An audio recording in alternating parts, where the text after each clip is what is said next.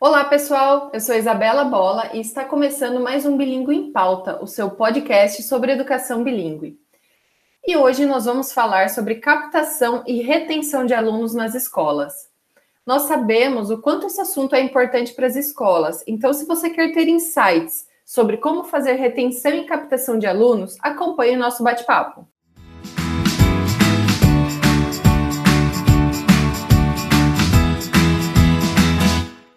Quem trabalha com educação já sabe que a captação de matrículas é um período muito importante no ano letivo, né? Se não for o mais importante.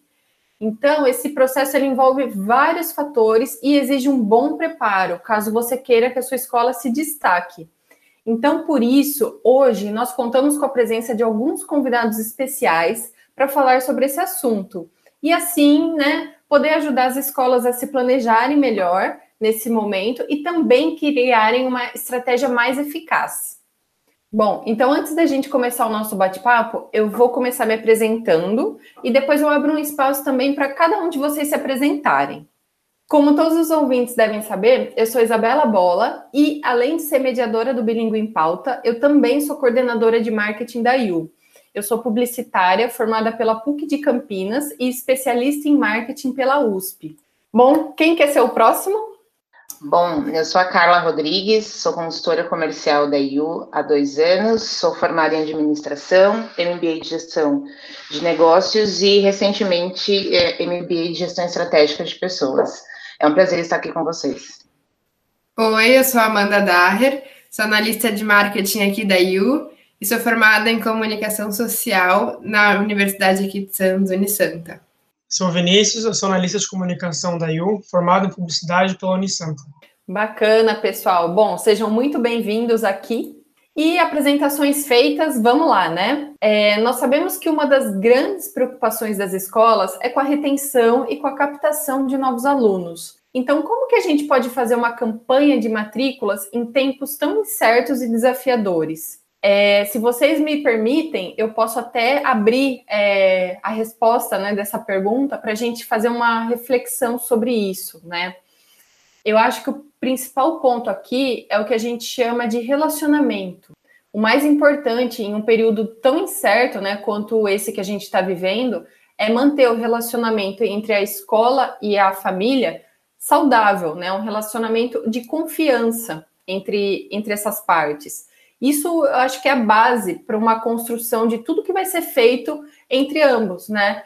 É, outro ponto também que eu gostaria de levantar também é que geralmente as escolas elas costumam pensar nas campanhas de matrículas como ações sazonais, mas isso é, é, precisa ser planejado e posto em ação durante todo o ano letivo, né? Não só em períodos sazonais.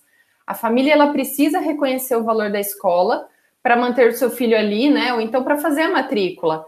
E esses valores eles estão ligados às crenças da escola, é, a, a proposta pedagógica dela, a sua transparência com as famílias, né? Enfim, são, são inúmeros aspectos que são levados em conta e que devem ser comunicados para a família ao longo de todo o ano letivo, não só de um, um, por um período curto. Então, eu acho que esse relacionamento saudável que a escola precisa manter com o seu público, né?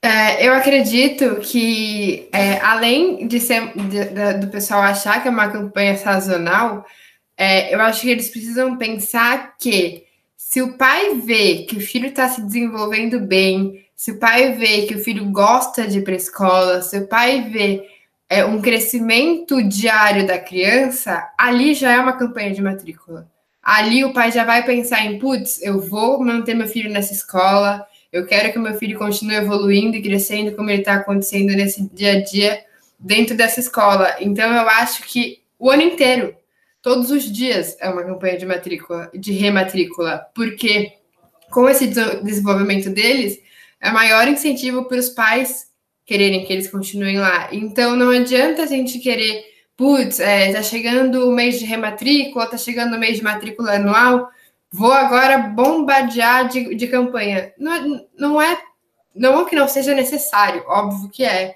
porque você precisa captar novos alunos, né? Abranger seu, seu, seus alunos dentro da escola.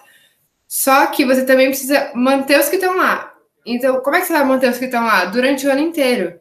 Durante todo o desenvolvimento deles. Então, eu acho muito importante ter esse pensamento também, né? Perfeito, Amanda. É isso mesmo. Isso que você falou, acho que a gente até vai comentar um pouco mais sobre isso, um pouquinho mais para frente, mas tem a ver muito com fidelização, né? É, essa fidelização dos alunos que acontece durante o ano todo, né? A presença da escola com a família, que é muito importante. E eu acho legal também essa questão de manter o relacionamento do ano todo, não ser só sazonal, não significa que você vai ter que fazer uma campanha intensiva de janeiro a dezembro. Não necessariamente, você pode manter um período intensivo, mas acho que esse relacionamento é deixar as portas abertas para novos pais virem conhecer a sua escola também. Exatamente. Complementando tudo isso que vocês disseram, né, que vocês são os marqueteiros da, do, da conversa, é, fica muito claro para quem é do comercial como eu que as escolas elas precisam que é, passar, se comunicar melhor com as famílias, né?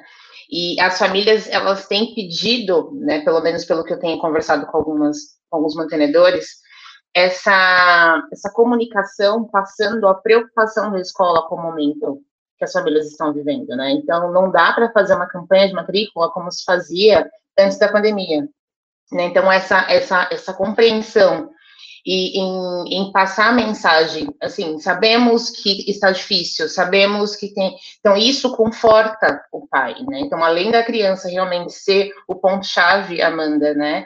Do, do, dessa comunicação de, de matrícula, é também que as famílias se sintam acolhidas, também nesse fato. É um, é um ponto de vista comercial aí com relação a essa campanha, as campanhas de matrícula. É um excelente ponto de vista mesmo, Carlinho, uma excelente observação. É, e pensando em dicas, né, eu acho que a gente pode até pensar em algumas dicas para dar para os gestores das, das escolas, né?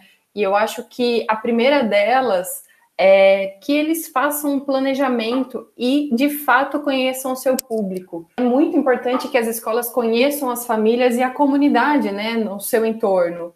Então, assim, se a gente puder dar algumas dicas, eu acho que procure saber quais são as dores, as dúvidas, que dificuldades que essas famílias têm, esses alunos têm, né? É, que aspectos que são valorizados por essas famílias. Então, a escola, quando sabe essas respostas, certamente ela vai ter um norte melhor e ela vai saber onde e como agir, né? O que divulgar, que valores transmitir, né? Através dessas campanhas e quais são os canais mais adequados para falar com esse público, né? Eu acho que em linhas gerais, pensando em captação, a gente pode definir em três pequenos passos. Primeiro, uma forma de atrair mais as famílias para a escola. Segundo, mostrar de alguma maneira o valor pedagógico que essa escola tem.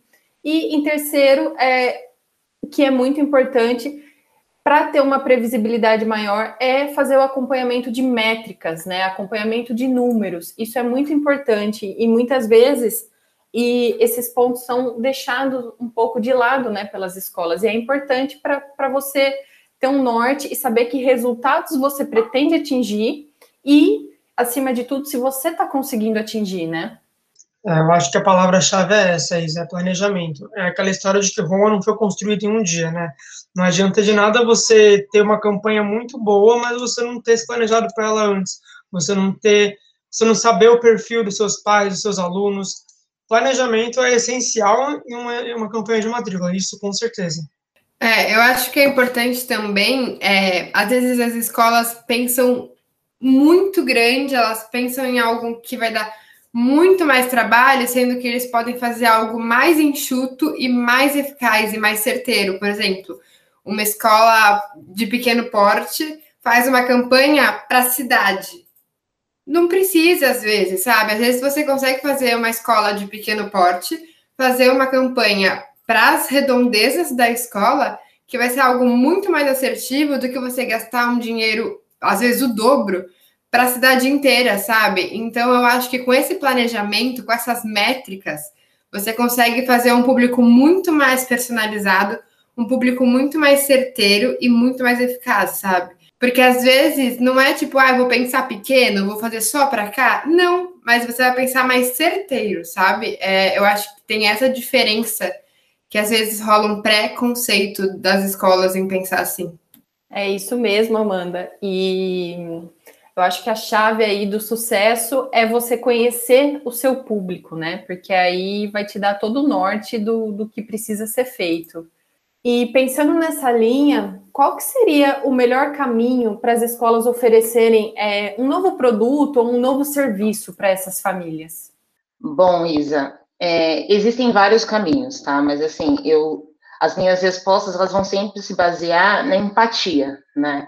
Então eu acho que um gestor de escola, um mantenedor, ele precisa entender, como vocês já disseram muito bem, então, assim, eu, eu, eu gosto de me colocar no lugar de quem vai receber a informação, tá? Então, assim, se a escola tiver, de repente, uma, uma rede social ativa, uh, ou, de repente, uma, uma boa comunicação com as famílias, que eu acredito que a maioria delas tenha, é, via, via WhatsApp, eu acho que vale criar uma pesquisa. Tentar saber do seu público o que para eles é interessante, ou se aquela sua ideia é, teria uma aceitação né, naquele momento pelo, pelo, pelo público. E aí, baseado nisso, já te dá um, um, um, grande norte, porque se for uma boa aceitação, você já sabe como vender.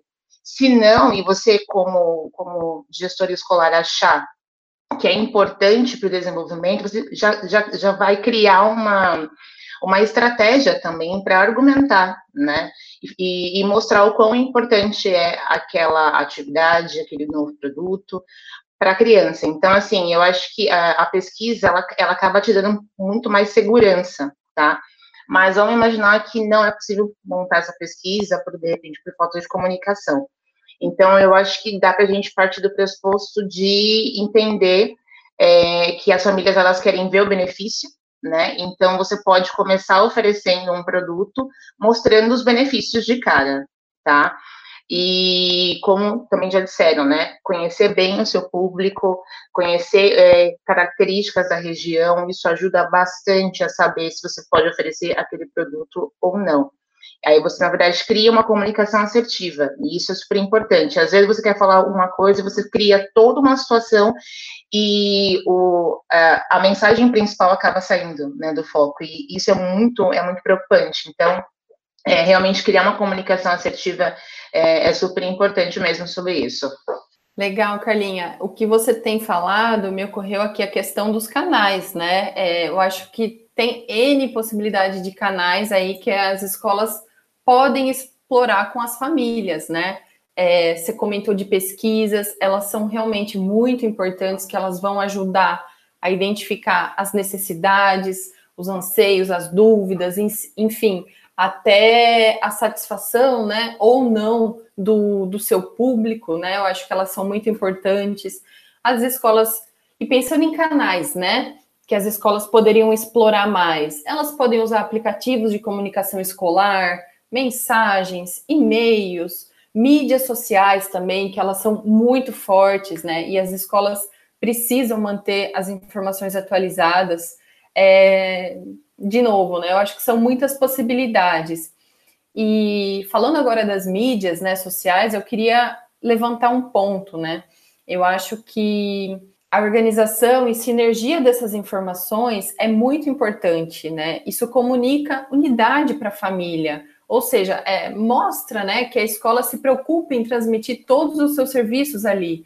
Então, por exemplo, o que eu vejo, algumas escolas oferecem N possibilidades né, de atividades, mas ela acaba não mostrando isso nas suas mídias sociais. Então, como que o pai vai saber, né, ou vai conhecer os valores que, que estão por trás daquilo? Como que o pai vai conhecer e saber da, que atividades que ou serviços que a escola oferece, se a escola acaba não colocando ali, né? Se a escola não tem o costume de divulgar aquela atividade, fica difícil de despertar o interesse do, do pai em querer matri matricular o filho ali, né? Então, uma dica é sempre se colocar no lugar do pai. Você comentou isso no começo, né, Carlinhos? Eu acho que isso é muito importante. Então, por exemplo, fazer, fazer perguntas do tipo: como que o pai vê aquela mídia social, né? Como que ele está interpretando aquilo que está sendo transmitido? Será que tudo que eu ofereço está claro né, para o meu público? Será que aquilo que eu estou colocando é relevante e é do interesse dessas famílias? É... as informações estão fáceis, né? Eu acho que outro ponto interessante a se levantar é a questão do, da mídia social, ela não pode ser uma vitrine de produto, né? Porque o pai tá ali não só para ver propaganda full time, ele tá ali para ver informações relevantes, né? Conteúdos que sejam do interesse dele. Então não é só ficar divulgando propaganda, porque isso também não é legal, né? É, uma coisa que a gente faz, é, a gente, é, eu administro as redes sociais da IU num todo, né? Então a gente posta fotos de atividades de crianças da IU House então, que é a nossa sede aqui em Santos. Então, como é que a gente faz isso? Putz, é, eu vou postar foto de criança todos os dias? Não. Até porque é, nem é muito bacana isso, um, um, um, um, conteúdo segmentado de só foto de criança, só foto de criança, porque também não é o que os pais querem só ver ou que quem está interessado em conhecer essa escola quer só ver. Mas pega um dia da semana, todo dia, toda semana, um dia, posta uma foto de atividade, mostra como é o dia a dia, porque o que as escolas têm costume de fazer?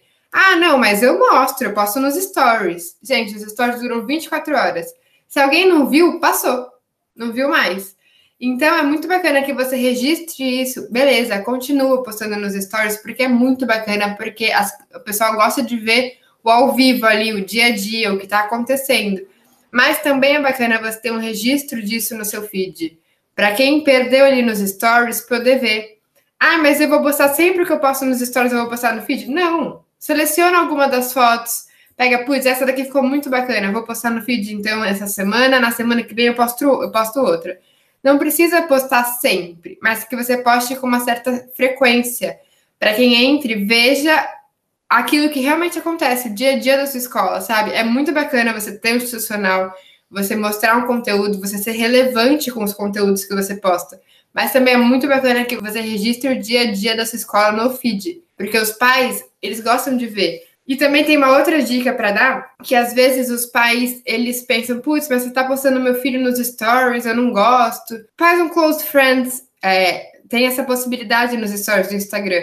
A gente tem um Close Friends só para os pais da U House. Então, algumas atividades que mostram mais a criança, a gente posta só no Close Friends, para os pais em exclusivo verem o dia a dia do que está acontecendo ali. Eu acho que essa é uma dica muito bacana também. E também fazendo um gancho que a Amanda falou, puxando um pouquinho mais para o marketês também, né, é bom fazer também marketing, marketing de conteúdo, que consiste em, por exemplo, sua escola tem um programa Maker, você não vai chegar num, post no Instagram e falar, temos programa Maker. O que você pode fazer é colocar um conteúdo por trás disso, por exemplo, é, os benefícios de um programa Maker para uma escola, para os pais, para os alunos. Acho que isso com certeza traz muito mais engajamento, os pais vão, vão, vão se inteirar mais no assunto, e aí sim essa escola cons consegue ficar conhecida por causa disso. Às vezes tem até pais que não sabem o que significa aquela atividade, né?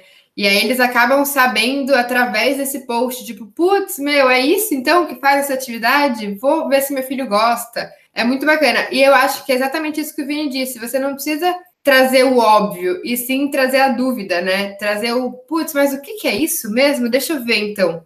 E aí os pais vão, eles buscam, acho que isso também é, é realmente muito interessante. Exatamente, o Vini trouxe um ponto realmente muito importante, né? Trazer o conteúdo e conteúdo que seja relevante, né, para o público. E, bom, agora eu queria falar um pouquinho sobre um aspecto um pouco mais comercial, né? Falar sobre métricas, né? É... Então, assim, quais métricas seriam importantes para o acompanhamento frequente de uma escola? Carlinha, você quer dar algum, algumas dicas aí para o pessoal? É, indicadores, métricas, é assim, eu acho que para quem é gestor de escola, né, já deve estar acostumado. Então, assim, depende muito da, da infraestrutura que a escola tem. Muitas escolas hoje têm adotado ferramentas de gestão escolar e que muitas já vêm com alguns indicadores, com algumas sugestões. Mas vamos aqui imaginar que a sua escola não tem nada, né? Sou um gestor, o que, que eu vou fazer? Tá? Então, assim, não é nada absurdo, então são coisas simples que eu acredito que qualquer pessoa, independente da formação, tem que ter noção. Então, assim, primeiro, né, é, é, é que você consiga entender o seu espaço. Então, assim, o, a sua escola, ela é um negócio. O objetivo pedagógico, é, enfim, da, da questão do, do, do ensinar é uma situação, mas ela é um negócio. Né? Então, esse negócio ele tem um investimento, ele tem pessoas que dependem, inclusive você depende financeiramente, grande parte de mantenedores dependem financeiramente daquele negócio, então é importante que você tenha uma noção. O quanto meu espaço hoje comporta, né? É, eu consigo chegar até quanto em termos de, de capacidade de alunos pagantes para que eu consiga manter esse negócio funcionando? Né? Então, aqui, eu, eu trouxe algumas, algumas bases, né? Então, por exemplo, a capacidade da sua escola versus ao número atual de alunos, né? Então, assim, é importante saber o quanto você está deixando de ganhar. Claro, estamos na pandemia, todo mundo saiu da escola, isso é fato. Então, assim, algumas coisas não se aplicam neste momento, mas essa visão é importante que você tenha. E se não tinha antes, então, assim, é, ainda há tempo de você conseguir rever esses pontos e começar a planejar, que a gente falou é, desde, desde o início, né? Que o planejamento para tudo é super importante. Então, assim, se eu não tinha essa visão, que a partir de agora eu a tenha, né? Então, assim, é, eu tenho capacidade para 100 alunos, eu tenho uma escola com máximo, em, em cinco anos, eu tive 30 alunos. Oh, ok, tá. Então, o que eu posso fazer de diferente para poder aumentar? E começar a observar mesmo esse processo. É, outra coisa é a questão do ticket médio de mensalidade, né? É, o quanto eu tenho cobrado, o quanto as famílias têm conseguido pagar, porque eu, eu, eu vejo muito o seguinte, ah, a minha mensalidade, um exemplo, é 900 reais, mas eu sempre tenho que fazer campanhas de, de desconto para que eu consiga é, reter né, o, as famílias, tá, então de 900 ela passa para 700, tá, mas isso, considerando o, os seus 30 alunos, paga o seu custo fixo? Né, paga é, as despesas da escola, você consegue ter aí algum lucro, então são essas análises que, que, elas, que elas são super importantes, tá? Eu sei que, infelizmente, as escolas, assim, pelo menos eu tenho escutado que as escolas têm sofrido muito, né, pelo menos no, nos últimos três anos, com, com a questão das crises, né, então, assim, poucas escolas conseguiram ter lucro, tá? Mas isso não quer dizer que você, que você não tem que olhar essa questão do ticket médio e comparar com o seu custo fixo para que você tenha alguma margem, pelo menos, né? Então, é, é importante que você tenha esse olhar sempre, por mais que seja difícil para você conseguir fazê-la aí é, acontecer. Uh, outro, ou, outro ponto, e assim, eu percebo que muitas escolas é, negligenciam nessa, nessa, nessa questão, é registrar as solicitações de interesse um monte de pessoas entram em contato com as escolas diariamente, por telefone, por e-mail, via WhatsApp, ou rede social, e, e, a pessoa que recepciona nem sempre é a mesma pessoa que faz todos os contatos, então cada um faz uma parte, ou quando faz, não registra, e você não tem uma noção da visibilidade da sua escola, se de, é, qual é o motivo pelo qual é, as famílias de repente nem chegam a visitar, então conseguir registrar o máximo de informações para entender o comportamento do seu público, para você também conseguir planejar uma campanha e conseguir ver o resultado dela não só na matrícula, porque às vezes você pode estar falhando no meio desse processo, que também vou falar isso mais à frente, é, e, e, aí você perder, né, possibilidades de, de negócio. É, então, assim, quando eu falo registrar interesse, é saber quem é, Claro que não vou pegar o nome completo, mas se tiver João, é Maria, Pedro, um telefone de contato um e-mail. E o, eu vejo super importante saber a idade da criança. Porque se você conseguir saber que o João, do telefone XYH, do e-mail tal, do filho dele tem três anos, você sabe que a sua escola é de educação infantil, aí você vai ter margem para poder abordar essa família durante um certo tempo né? Do que você não saber a idade da criança e essa escola é o maternal e você e ela já está com oito anos e você continua abordando essa família, não faz muito sentido, né?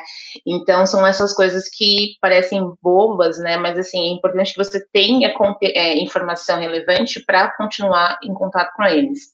Uh, além disso, também é, analisar os períodos em que as famílias costumam fazer matrículas. Então, assim, se você faz campanha ou não, mas sempre tem um período do ano que uh, a procura aumenta. Então, é importante que você também acompanhe isso, para de repente ou fazer uma campanha ou já ter uma estratégia para poder de repente é, trabalhar melhor com os valores, com o preço, porque você já sabe qual é a capacidade da sua escola, você sabe é, a sua margem de lucro ou, né, ou o, o, o, seu déficit, né, com relação ao período, você já sabe tudo, então você consegue criar uma campanha mais inteligente, tá? E o último ponto, não menos importante, é entender o motivo dos cancelamentos de matrícula, né? Fidelização e retenção é um ponto super importante e as escolas têm dificuldade de entender, né? Então, assim, eu acho que não dá para ficar é, é, imaginar que isso não vai acontecer, isso vai acontecer o tempo todo, por diversos motivos, mas é importante que você, gestor, saiba quais são os motivos, né? Então, além de também registrar os motivos de cancelamento, criar um histórico, é, é também saber o, o, LTV, né? É, uma, é, um, é um termo americano, mas assim, traduzindo aqui, é o valor do tempo de vida do seu cliente na escola. Nossa, que complexo, cara. Não é complexo, tá? Se a família colocou a criança no berçário então, você idealiza que ela fique até o, até o último ano, né? É, até o último período que essa escola oferece. Se isso não aconteceu, qual que é o problema? É valor? É, ou houve alguma mudança, né, na rotina da família que, que impactou e fez com que eles saíssem? Então, é importante que você saiba, porque a ideia é que você crie esse tempo de vida do cliente na sua escola para você conseguir também planejar a, a evolução do seu negócio, né?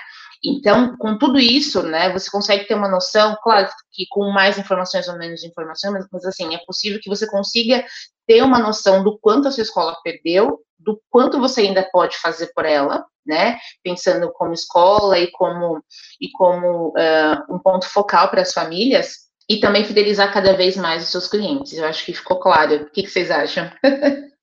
Perfeito, Carlinha. Foi uma explicação assim muito importante, né? Eu acho que as escolas elas têm que se atentar a isso mesmo. E acho que a gente volta mais uma vez nessa questão de é, da, da, da, importância das pesquisas, né, com as famílias, porque se a, se a escola ela mantém a abertura é, para as famílias através de pesquisas, ela consegue identificar se aquela família está satisfeita ou não, e se não, por que, que ela não está, né? Aí ela consegue, de repente, corrigir ou é, propor melhorias né, no seu processo ali de, de ensino para que aquela família ela continue até o último ano em que em que é ofertado ali, né, a educação.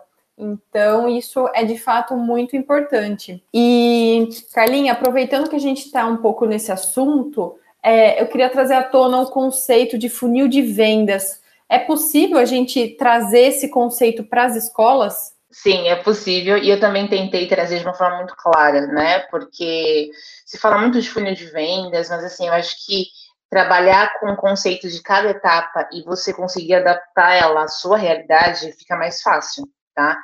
Se você buscar na web a definição de funil de vendas, vai aparecer 300 milhões cada uma com uma mensagem, mas claro, o objetivo é sempre o mesmo, né? É que você tenha ali etapas bem definidas e você consiga é, seguir, tá? Então, assim, quando fala do funil, a ideia é o quê? É que a boca do funil é assim, é, é, é que você tenha é, um chamariz para que as pessoas comecem a olhar para sua escola e consiga ter ali uma visão de que tem algo interessante, né?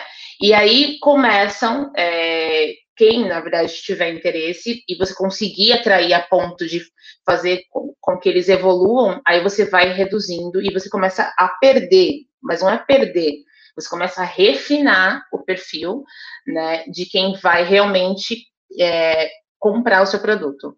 Então, assim, o, o, ideal é que quanto mais pessoas tiverem é, visão sobre o seu negócio, você tende a reter cada vez mais pessoas, né? Mas que nem todas, de repente, você consiga reter. Por quê? Porque cada um tem, tem necessidades e momentos diferentes e você precisa ter essa noção. Ah, eu tive mil, mil visualizações, tá? Eu, vou, eu posso contar com, com 900? Não. Eles podem ter visto, mas, enfim, é, a questão é, é que se você atende, se você se eles realmente estão no momento de compra, então é mais ou menos essa linha, tá? Então, é, basicamente, é, é, é ele é um processo para que a escola ou o negócio consiga entender o comportamento de compra e tomada de decisão do seu público. Novamente, entender quem é o seu público é muito importante, tá? Então, é, também com o funil é possível você ter uma visão de onde você está perdendo clientes novamente e, e, e aonde você está obtendo êxito com uma estratégia, tá? Então, a gente começa com a, com a, captação, que eu disse que é a boca do funil, que seria atrair, né? Então, registrar o máximo de informações é super importante. Uh, a comunicação, então, quer dizer, você atraiu, agora você vai ter que se comunicar, que é o quê? Que é o momento de você converter essa pessoa em cliente ou não, ou simplesmente entender que é um público que, que, ele, que ele de repente só vai acompanhar a sua escola, seu negócio, mas não neste momento tomar uma decisão sobre. Então, essa comunicação tem que ser muito assertiva. Então, é uma forma de manter contato com o seu público e você tem que entender e encontrar a melhor forma e o melhor caminho para manter essa comunicação e fazer com que eles se tornem cliente. O relacionamento, tá? Então, assim, é, você tem que entender exatamente o que eles buscam, dar as respostas necessárias, tá? Para que chegue no ponto principal que é onde acontece a venda. Olha só quantas etapas aconteceram antes, né, do fato em si. Então, que a escola tem essa visão, né? Ah, a escola, ela é, é a educação é um ponto importante para as famílias, sim, mas esse processo pode durar seis meses até um ano.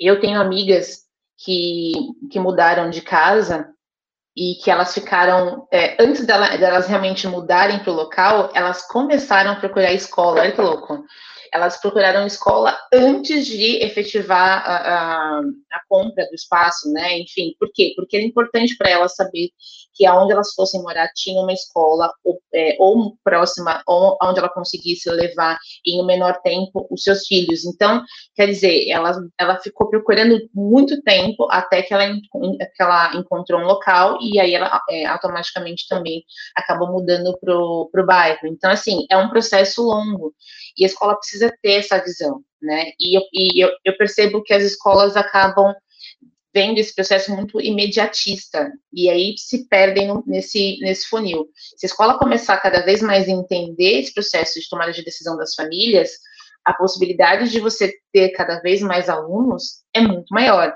porque você entendeu o timing, né? Então, assim, esperar só pelo processo de, de matrícula na, naquela questão da, da, emergência, né? Ai, olha, procurei, procurei, não consegui, vai aqui mesmo. Não, assim, não é uma boa estratégia sempre contar com essa, com esse acaso, tá?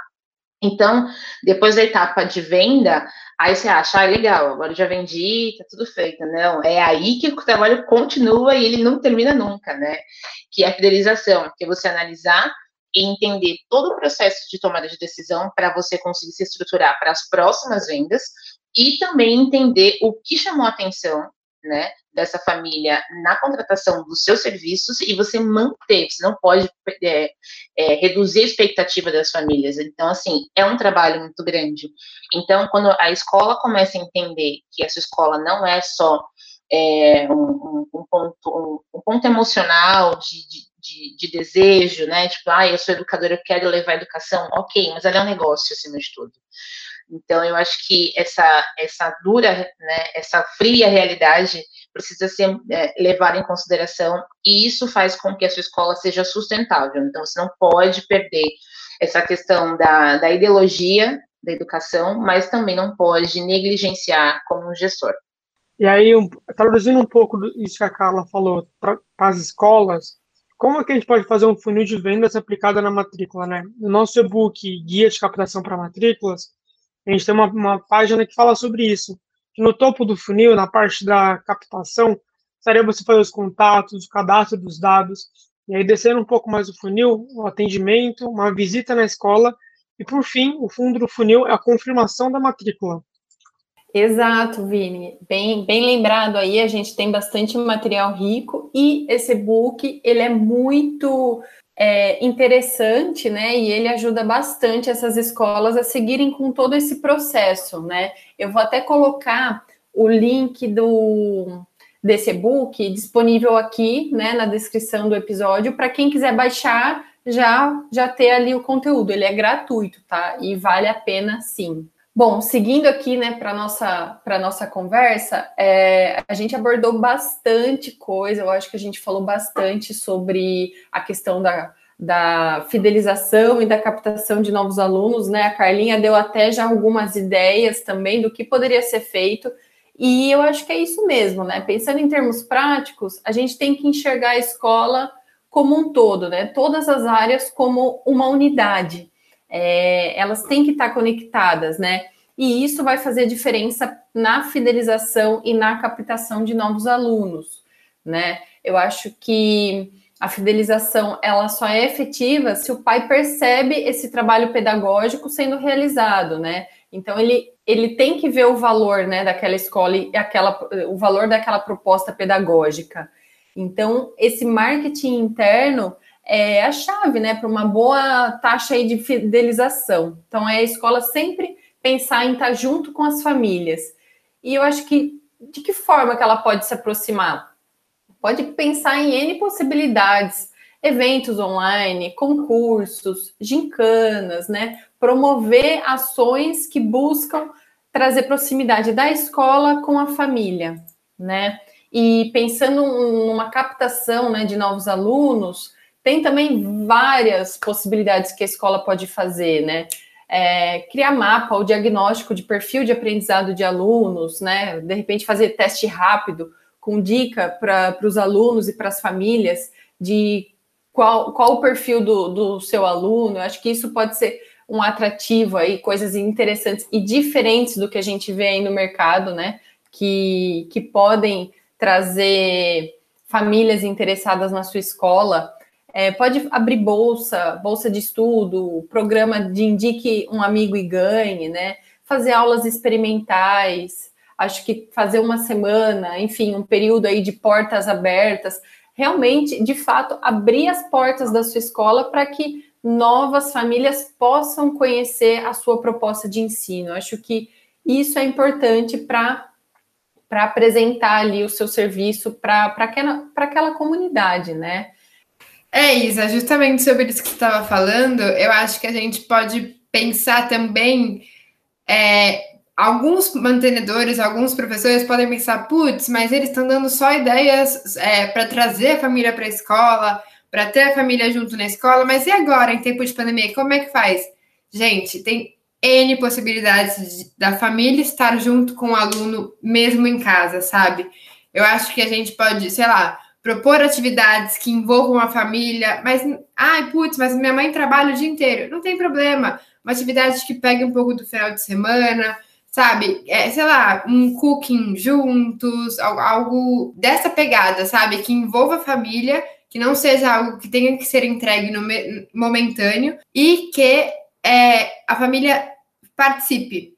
Que tenha ali, tipo, um vídeo da família toda junta, que traga a família para o dia a dia escolar da criança, mas que dê um tempo para a criança entregar esse, esse, esse material, sabe? Porque assim a família tem o tempinho deles, porque a gente sabe também que assim como qualquer um de nós, os pais também estão super atolados de trabalho agora nessa pandemia, ainda dividindo com aulas aula online dos filhos. Então, dá esse tempinho, sabe? Não precisa ser algo sempre muito rápido, mas para que as famílias consigam de fato estar juntos, mesmo dentro de casa, sabe? É, você trouxe um aspecto bem importante, Amanda, e eu acho que pensando nesse período aí de pandemia, de lockdown, né, escolas fechadas e etc., eu acho que as escolas podem fazer desse limão uma limonada, né? De que forma? Realmente usar isso e mostrar isso até como uma um mote aí, de, de repente, de campanha, né, com ideias de para seguir aí com captação de novos alunos. Então, mostrar para as famílias, olha, veja só a maneira que a gente conduziu o lockdown, veja só a maneira que a gente conduziu o fechamento das aulas, né? As famílias ficaram super satisfeitas. Então, assim, mostrem os resultados. Eu acho que isso pode ser um bom ponto aí. É, de, de mostrar o valor, né? Uma boa oportunidade para as escolas mostrarem o seu valor para novas famílias. E olha que gancho interessante, é algo que a gente não pensaria, né? Você fala, nossa, aulas fechadas, não tem mais o que fazer. Não, tem, pegue isso e use a seu favor. Transforme entre aspas, o seu problema em uma grande oportunidade, né? Eu acho que isso deve ser pensado.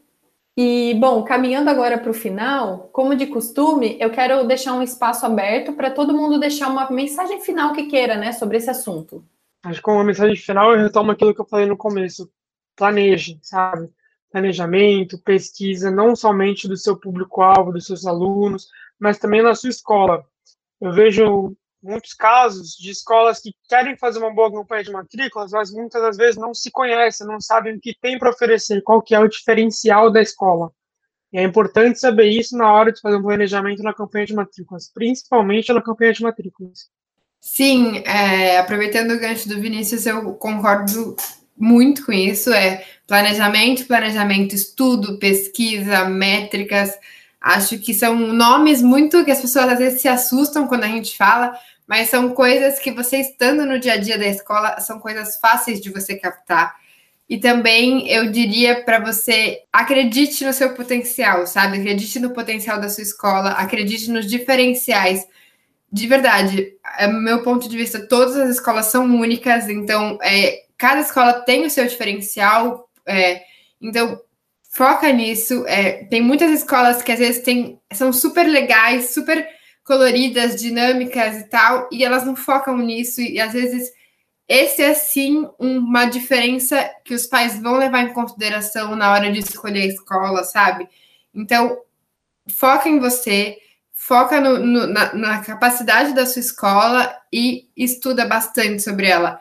Planeja, é, não precisa fazer nada muito correndo assim, sabe, gente? É, reúne, se reúne com, com, o público, com os seus coordenadores, com os seus professores, pega a opinião deles também, porque muitas vezes um super diferencial, às vezes eles podem dar uma palavrinha-chave para você que vai abrir uma, um leque de opções, de variedades de coisas que você pode fazer dentro da sua campanha de matrículas e rematrículas.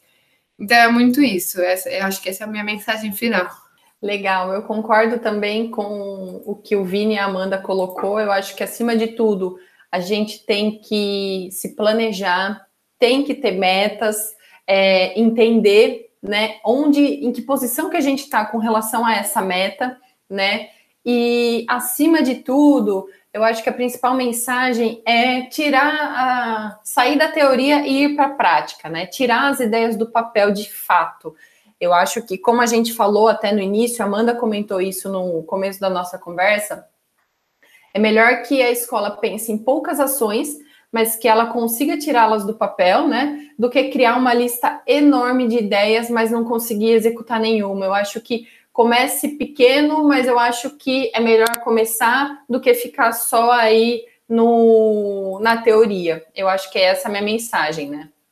Bom, a minha mensagem vai, na verdade, vai um pouco além, né? Acho que eu estou sendo um pouco ousada com a minha com a minha mensagem final. A gente falou muitas coisas que as escolas já sabem, muitas ainda não tinham colocado em prática, mas eu acho que é, vale lembrar que o momento hoje da educação é de inovação.